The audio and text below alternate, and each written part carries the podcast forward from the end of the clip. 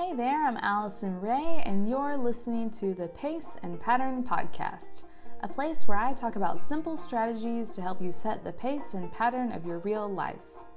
This podcast isn't about efficiency or feeling stressed out and guilty about all the things you aren't doing. It's about taking a breath, being thoughtful, and focusing on what really matters to you, how you want your life to look and feel, and giving yourself grace along the way. In our last episode, we talked about rules for setting sustainable goals. Today's episode, episode number three, Tiny Yet Mighty Habits, we'll be talking about the most sustainable type of goal there is habits. Okay, so I tried cramming all the things I love about habits into just one episode, and I just couldn't make it fit without talking like an auctioneer or making the episode way longer than usual. So I guess that means there's going to be two episodes dedicated to these little guys. And let's face it, probably more in the future because I just love them and I think they're amazing.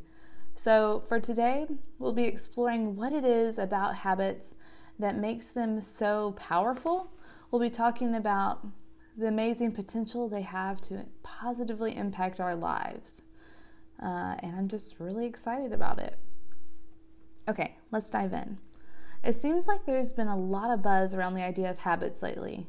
But just in case you're new to the subject, we'll start with a basic definition. So, Merriam Webster defines the word habit as an acquired mode of behavior that has become nearly or completely involuntary. So, this brings us to our first reason habits are powerful they are mindless. So, to phrase it another way, habits are those tiny actions you do all the time without even thinking about them. Have you ever been driving to the grocery store, then accidentally taken a turn that led you to your work instead? Or have you ever been in the shower and then suddenly not been able to remember whether or not you've washed your hair? So, the good news is you probably don't have early onset dementia. These were just moments when you were going through the motions of your habit while the majority of your brain was processing more important things.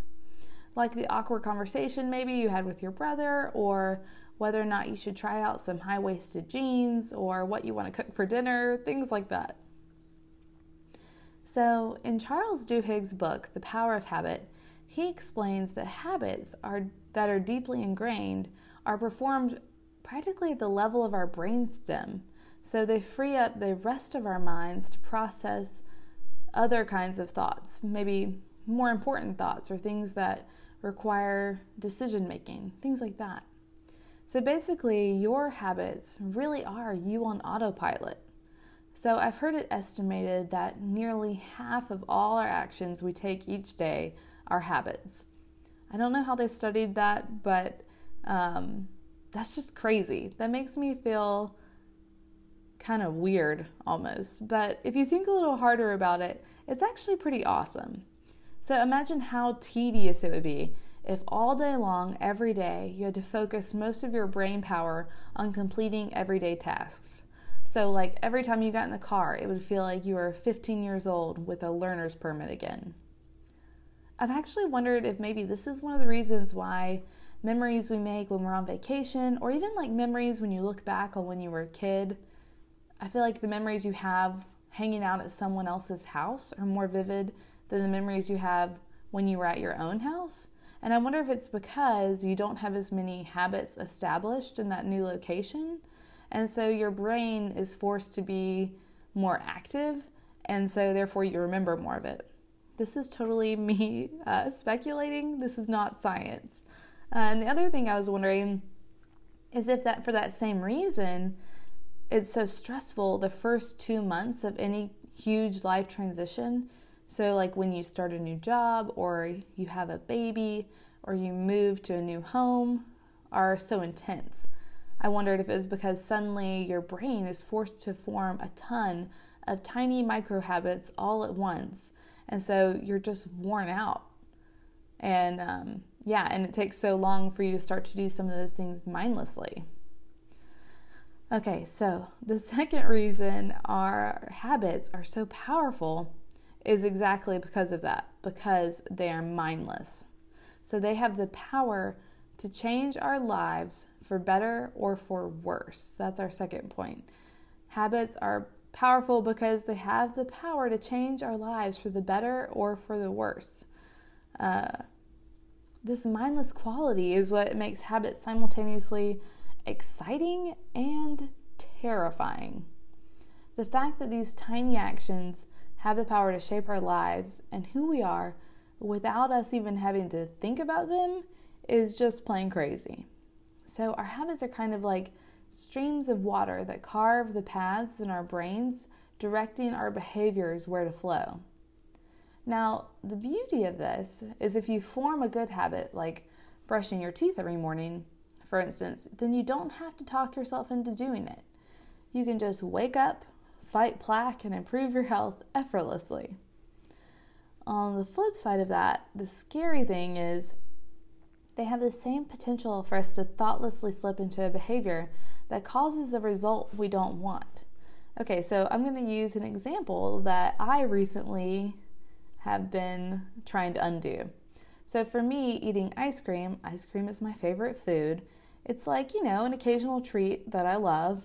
But suddenly, I guess because I was pregnant, I don't know, it became this habit of every night eating a big bowl of ice cream.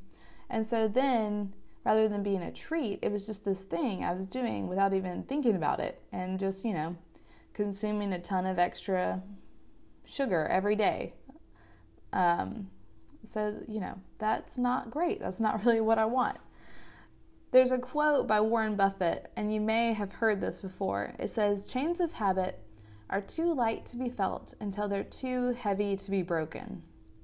So I don't know about you, but when I first heard that quote, I wanted to flump on the floor and turn myself into a pile of human despair.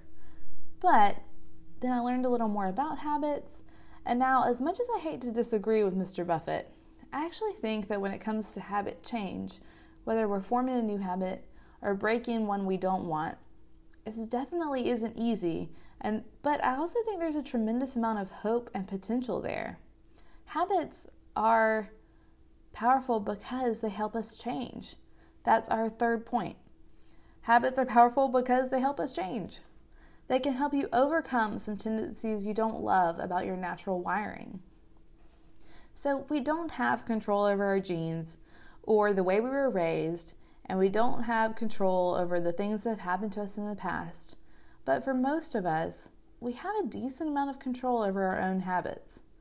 So for me, I always thought that the reason I just couldn't seem to get it together and do some of the things that I knew were important and cared about, like, you know, reading the Bible regularly or exercising or keeping my home clean you know, somewhat clean, or even just like finishing projects, was because I just wasn't type A enough, or disciplined enough, or organized enough, or maybe I just like wasn't that kind of person. I'm an ENFP and I'm a seven, if those letters and number mean anything to you. So, like, I remember my third grade teacher sent a note home from school that said, Allison lacks organizational skills. She doesn't stay on task and she talks too much in class. Okay, so this note sums up most of the struggles I've had my entire adult life. And then I fell into this pattern of setting these same goals year after year and never accomplishing any of them, and just feeling like a failure and worrying that I had some kind of learning disability that prevented me from ever following through on things. And, you know, eventually just resolving that I need to be okay with that and just comfort myself that at least I'm fun and I can be flexible sometimes. So then I read Charles Duhigg's book, Power of Habit, the one I mentioned earlier, and I learned a little more about habit formation and I realized that maybe, just maybe, these things like aren't so much about personality as they're about habits. So you can't change your personality. And honestly, None of us really want to do that anyway, right? But you can change your habits. So I will probably never, actually, I will definitely never be as naturally neat and organized as my sister Rachel, but I can focus on forming the habit of making my bed every morning and putting my dirty clothes in the hamper. I will never have a six pack probably because, you know, I've had four kids and I don't think I'm really built that way. but I can form the habit of doing 15 minutes of yoga every morning. So, this concept was truly a revelation to me.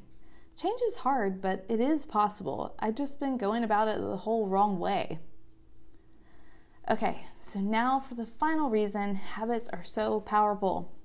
Our habits reinforce and shape how we think about ourselves. There's a strong link between what we do and who we think we are. We think of ourselves as being a certain type of person, and so most of the time we act in a way that's congruent with that identity we form for ourselves. So, like runners run, writers write, musicians play music, morning people wake up early, and you get it, on and on. So, the natural assumption here is that our actions flow out of our identity, right? Our actions flow out of our identity. And I do think this is true. But I also think we underestimate the power our actions have in impacting how we see ourselves. So, the shaping of our identities is really more circular than it is linear. Did the runner think of herself as a runner before she started running every day? Probably not.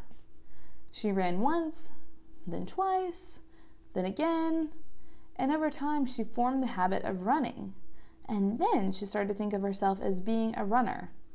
And because she now thinks of herself as a runner, she's inspired to keep living out this identity by running every day.